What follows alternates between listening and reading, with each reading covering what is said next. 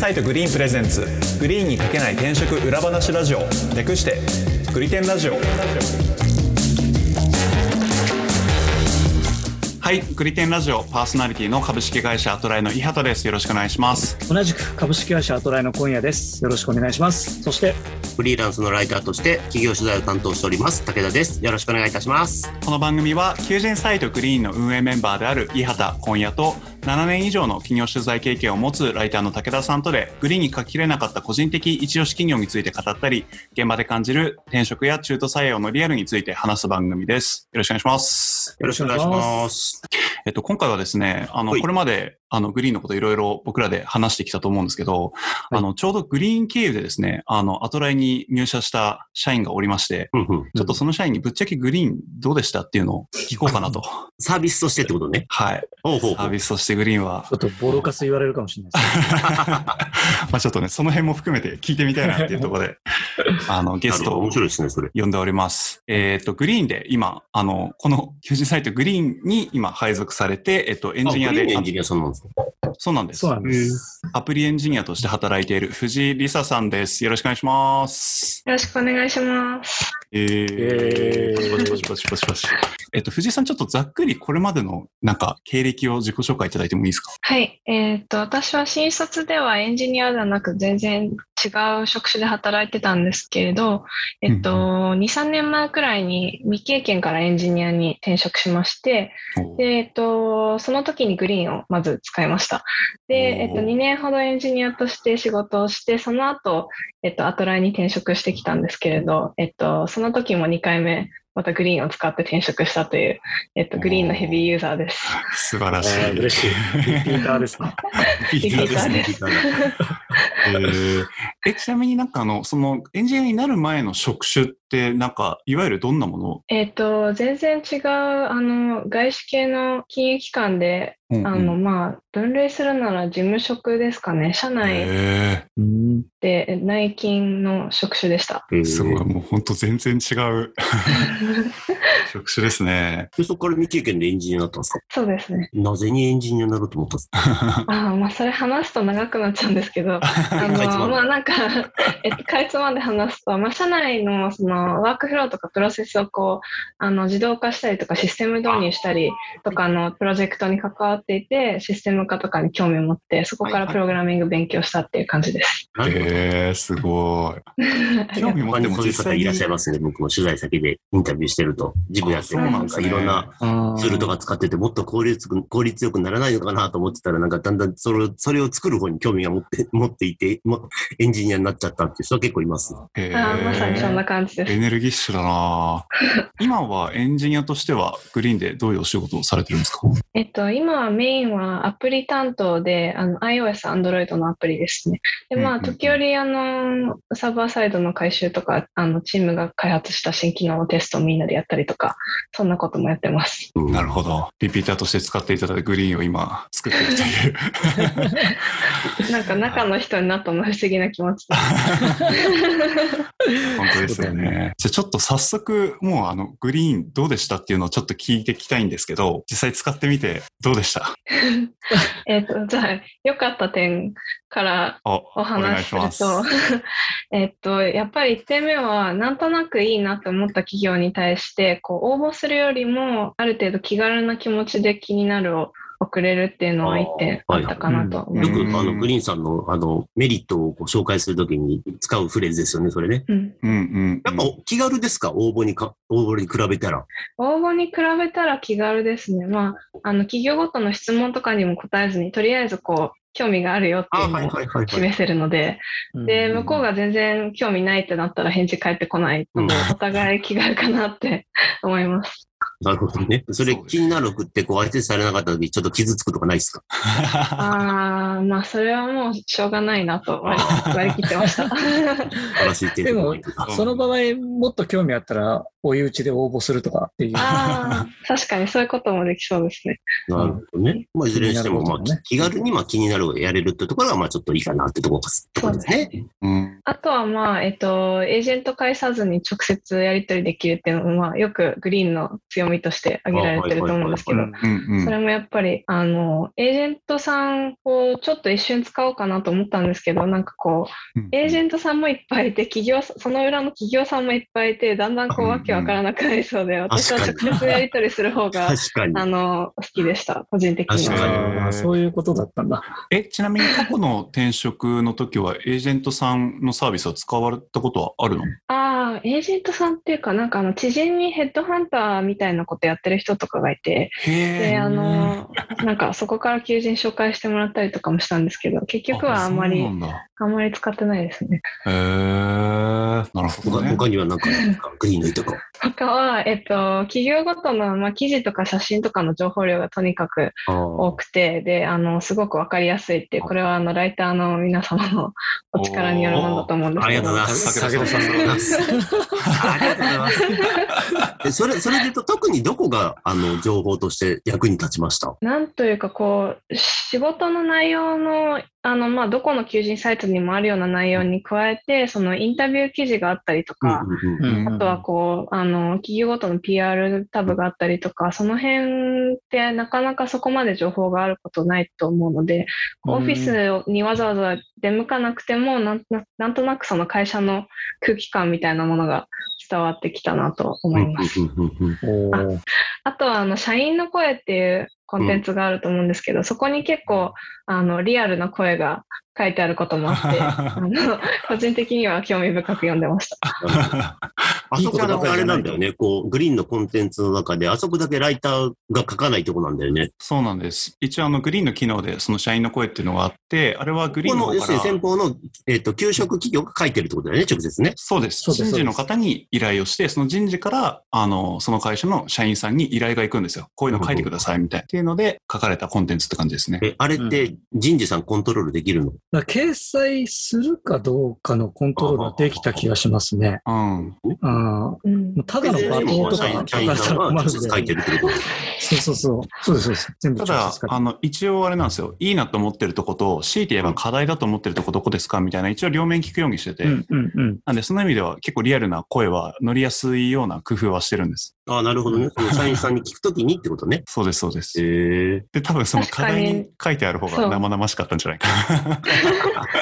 まさにおっしゃる通りで、課題のところとか、あと、どういう人があのうちの会社に向かないと思いますかみたいな質問とかもあって。そこにすごい本性が出るなと思いました。そ確かに。っか、もうでも狙い通りですね。やっぱりその求人サイトって基本疑われるものっていうのがあるんで、キラキラしたことしか書いてないんじゃないかっていう。うんで。その中で、ちょっとあのリアルな話があると、そこをね、面白く読んでくれるっていうのは狙い通りですね。え？藤藤井さんでもすげえちゃんとなんか見てくれてますね。ああ、の、リピーターをなので、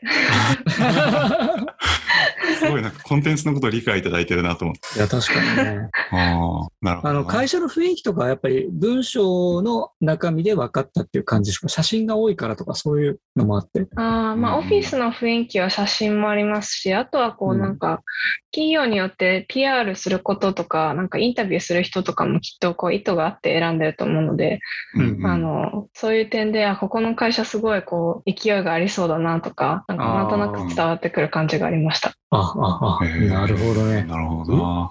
あとはそうですね、あの、今度微妙だった点に移るんですけど、よろしくお願いします。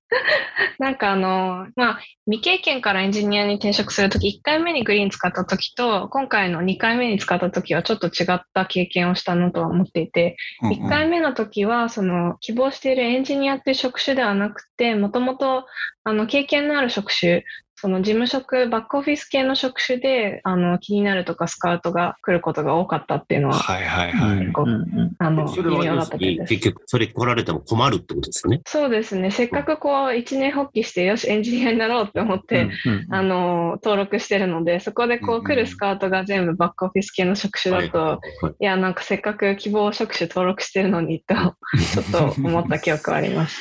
そうだよね。そうか、グリーンカードすると、希望、希望職種を登録して、それ以外は、えっと、情報いらないみたいな、こう、システムができるようにすればいいってことだよね。うん、そうですね。そうですね。いや、これは本当おっしゃる通りで、これリアルな話、今まさにこれ議論してて、やっぱり経験職種以外にもやっぱり、あの、希望っていうのが、まあ、今回の藤井さんのケースもそうだけど、イコールじゃないケースが全然あ、たくさんあって、未経験で転職する場合とかもほとんどそうなんで、ってなった時に企業さんにその意図が伝わらないっていうのが、もう確実にね、課題としてあって、そこは解決しなきゃなって課題で。すね。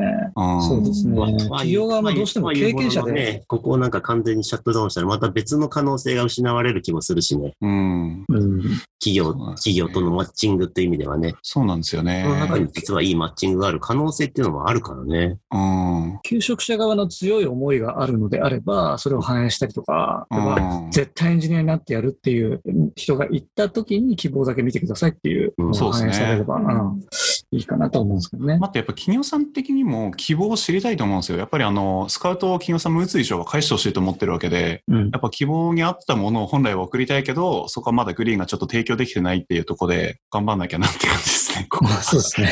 うん絶対あった方がいいと思なるほどな。他にはで何か？えっと、さっきのはその1回目未経験からの時の話で、あうんうんの、今度はその2回目にエンジニアとしての職歴があって、グリーン使った時は、逆にそのエンジニアの求人も含めてスカウトがたくさんありがたいことにいただいたんですけど、ちょっと多くて、あんまりこう、じっくり読めないくらいの量が来たっていうのが微。妙だった点でした。ちなみにスカウトの件数ってざっくりでいいんだけど、なんかどれくらいだったとかって覚えてます？ああ、そんなに覚えてないんですけど、まあ、数十件はわーっていっぱい来た記憶はあります。であとりあえず見る気なくするレベルでは来たんだよ。そうですね。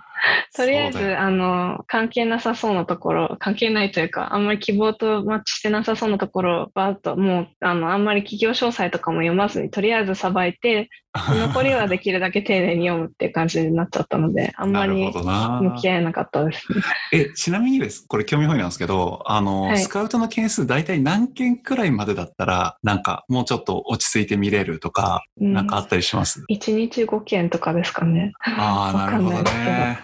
これはすごい人によるところもあると思うので、うんうん。求職者側から、いや、求人側からすると、やっぱり、やいい人材がいればスカウト送りたくなるから、それは仕方ないっちゃ仕方ないよね。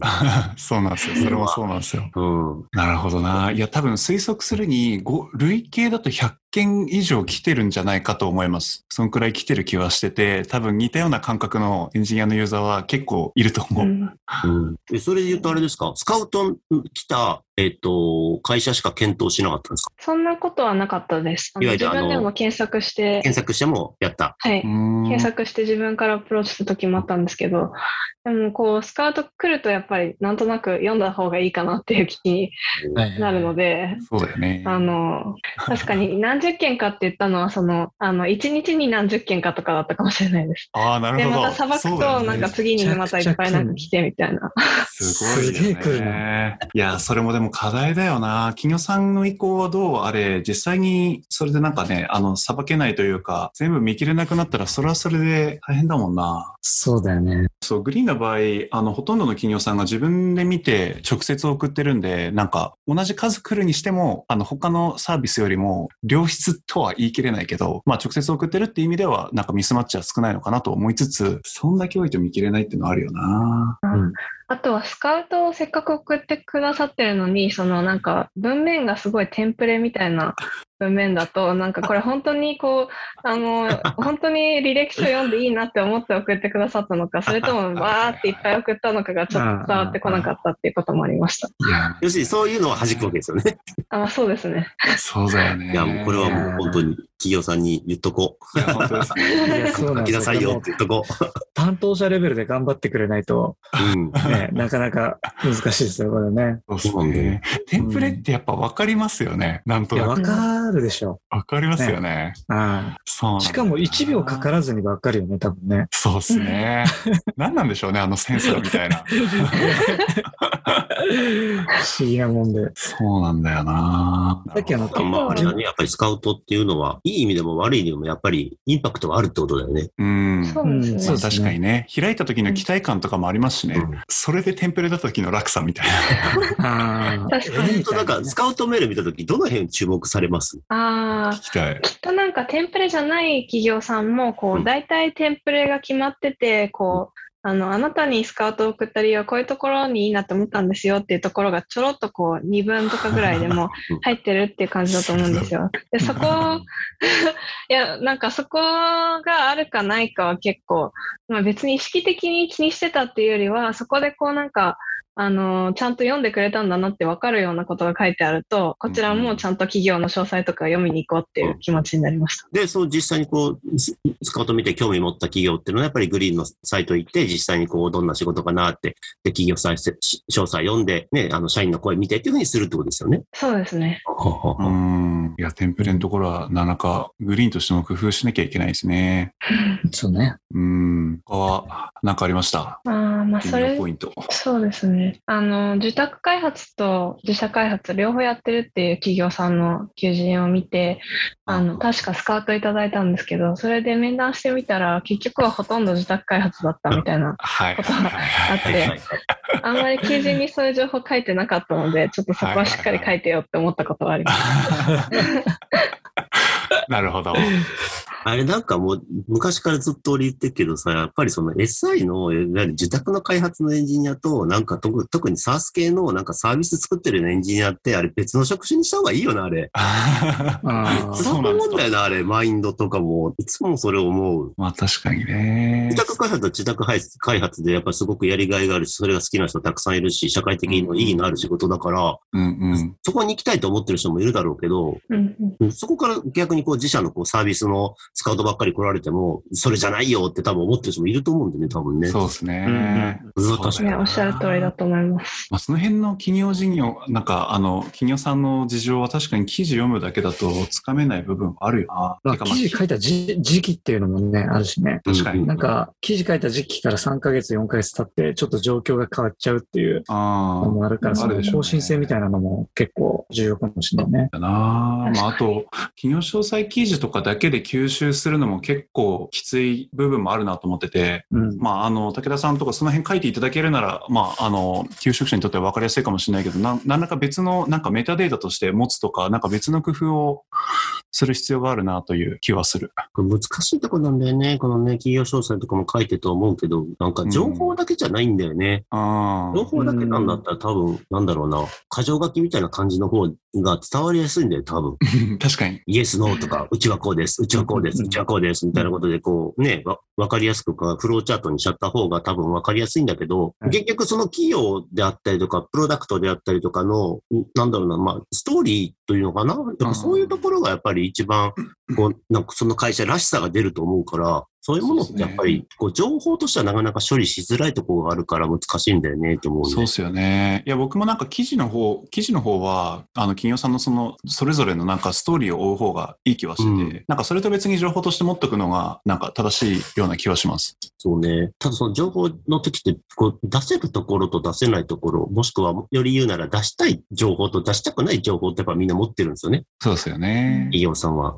だそれを一律に出してもらうっていうのは多分難しいっちゃ難しいだろうね。うんなるほどな。なるほどな。その中から企業詳細の中では、こう、どうやってこう、なんだろうな、こう、ポイントになる部分だけをこう、し引き出してくるか。うん。だからこう、結果としてやっぱりね、ポジティブなものになっちゃうっていうのはまあ仕方ないとは思ってるけど、ただ、うん、会社がポジティブでない会社に入っても多分何もいいことはないと僕は思ってるんで、うん。やっぱりポジティブに前向いて、こう、こんなことやりたい、あんなことやりたいっていう会社の面を僕は基本的には書きたいとは思ってます。うん。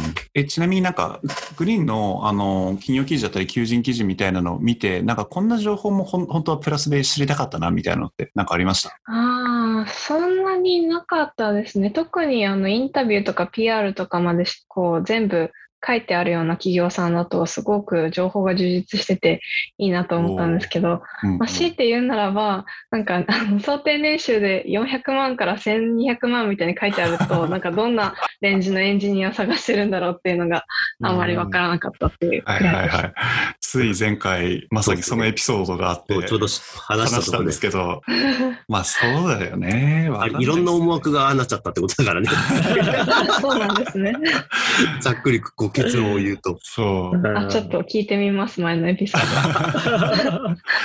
わかんないですよね。そんだけ幅あるとね。まあ、それ以外は大体足りてたって感じですかね。情報的にも、イメージ的にも。そうですね。あのさっきお話しした通り、記事の内容も充実してますし、写真もすごくうんいっぱい掲載してあるので、あの、うん疑似オフィス訪問みたいなうん感じで、こう空気感まで伝わってくる感じはありました。いやーそれで言うと、そのな、実際にこうなんだろうな、えっ、と、グリーンのスカウトを受けて、記事見て、で、面接して、その中でこうなんかその会社とのギャップとかって感じたことってあります？うんうんうんあーそんなに大きなギャップはなかったですね。アトライに関して言えばメージした通、りの会社だった。あ、そうですね。うんあの、ギャップはなかったです。アトライに関しては、まあ、入社前から予想してたんですが、予想以上に、こう、ビジョンの実現に向けてすごい熱い人が多かったです。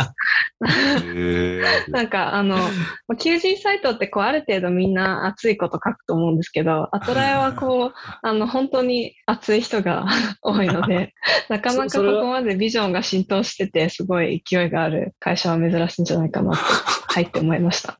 い いい意味でってことだね。あ、はい。いや、わかんないですよ、小林さん。こいつら暑苦しいなって思われてたらちょっとやだ。いや、それもあり得るな。そういうことではないです。よかったよかった。そうなんだ。うんまあ、あの。たまにありますよ。僕も取材行って、最初にこう社長にこう企業総裁の話聞いて、その後にこうはい PR で社員の話聞いたら、なんか温度差がめっちゃあるな、みたいな。それ何ですか社社めっちゃこ、長だけがめっちゃ困りますもん。あれ、な社んかだけが熱くなってるみたいそう、な。社長暑かったのになんかすっげえ冷めてねえか、社員みたいな。ちょっと寂しいな、それ。そうだから結構ね、これ的にはそこの、多分、あの、企業詳細で社長が語ってたことと、同じことをこう、あの、社員の方も語ってるような会社って、ああ、やっぱりここ、あの、うまくコミュニケーションできてるんだろうな、とか感じますよね。うんううんん、そうですね。その辺とかうまく読み取ってくれると嬉しいなと僕は思ってますけどね。企業詳細で書いてあることを、例えばそのインタビューだったりとか、PR のタブのところで同じようなことを言ってる場合って多分、あの、同じようなことを言ってんだと思う思うんですよね。うんあと今回、たまたまアトライはなんかそのギャップがなかったっていう話だと思うんですけど、なんかギャップがある会社さんも多分あって、それはまあ入社前に気づくことも多分あるくらいギャップがあるような会社さんも多分あって、そういうのも何らかちょっとデータとして拾って、なんかあの、双方、あの、いい形で表示してなんかみんなわかるようにしてあげたいなとは思ってるんですよね。けどそのギャップって個人差も出てくるからね。いや、そうなんですよ。感じた側のうん。難しいとこだよね。難しい、主観が入ってくるからね。うん。うんどっちも、どれどっちも主観だもんね。イメージも実際に感じたものも全部主観だから。そうなんですよ。社員の声とかでね、うん、分かってきたりすると面白いですけどね。うん、うん、うん。あの、記事詳細、きき企業詳細とかで書いてる熱量と、社員の声の 温度感が違うとかね。あ、でもそういうのありました、実際。ああったんだ。そうなんだ。いやまあ、どことかは全然覚えてないですけど、なんか、こう、社員の声見てると結構テンション低いなとか。わかるよね。嘘つけないもんな。伝わっちゃうもんね。うんううん。んまあでも結果的に伝わっていればいいと思います。まあどっかでわかりますからね。そうね。うん。そんな感じですかね、じゃあ。うん。はい。はい。じゃあ今回はグリーン経由でアトライに来ていただいた藤井さんをゲストにいろいろお話をお聞きしましたが、あの、個人的にあの、微妙だった点がすごく勉強になりました。そうですねこれ。は個人的にライターが役に立っててよかったなって。ああ、いや、本当そうですね。はい。武田さんは褒められっぱなしですごい羨ましかったですけど。でもこれね、あの、グリーン配属になってるんで、イングランド帰ってくるわけですよね。いや、本当にそうなんですよ。そうそう。だから、じ私、あの、藤井さんと同じチームなんで、うんちょっと私たちが頑張って改善していかなきゃなっていううんところそうですね。ブーメランですね。ブーメランだよね。はい。頑張りましょう。まあ、まだまだよくできるっていうことなんで、ちょっと頑張っていきたいですね。はいはいグリテンラジオは毎週月曜日に最新エピソードをリリースしています。お使いの音声配信アプリにてチャンネル登録、フォローぜひよろしくお願いします。また番組へのご感想、リクエストも募集しています。ツイッターにてハッシュタググリテンラジオをつけてコメントいただけると嬉しいです。では今回は以上です。ありがとうございました。ありがとうございました。ありがとうございます。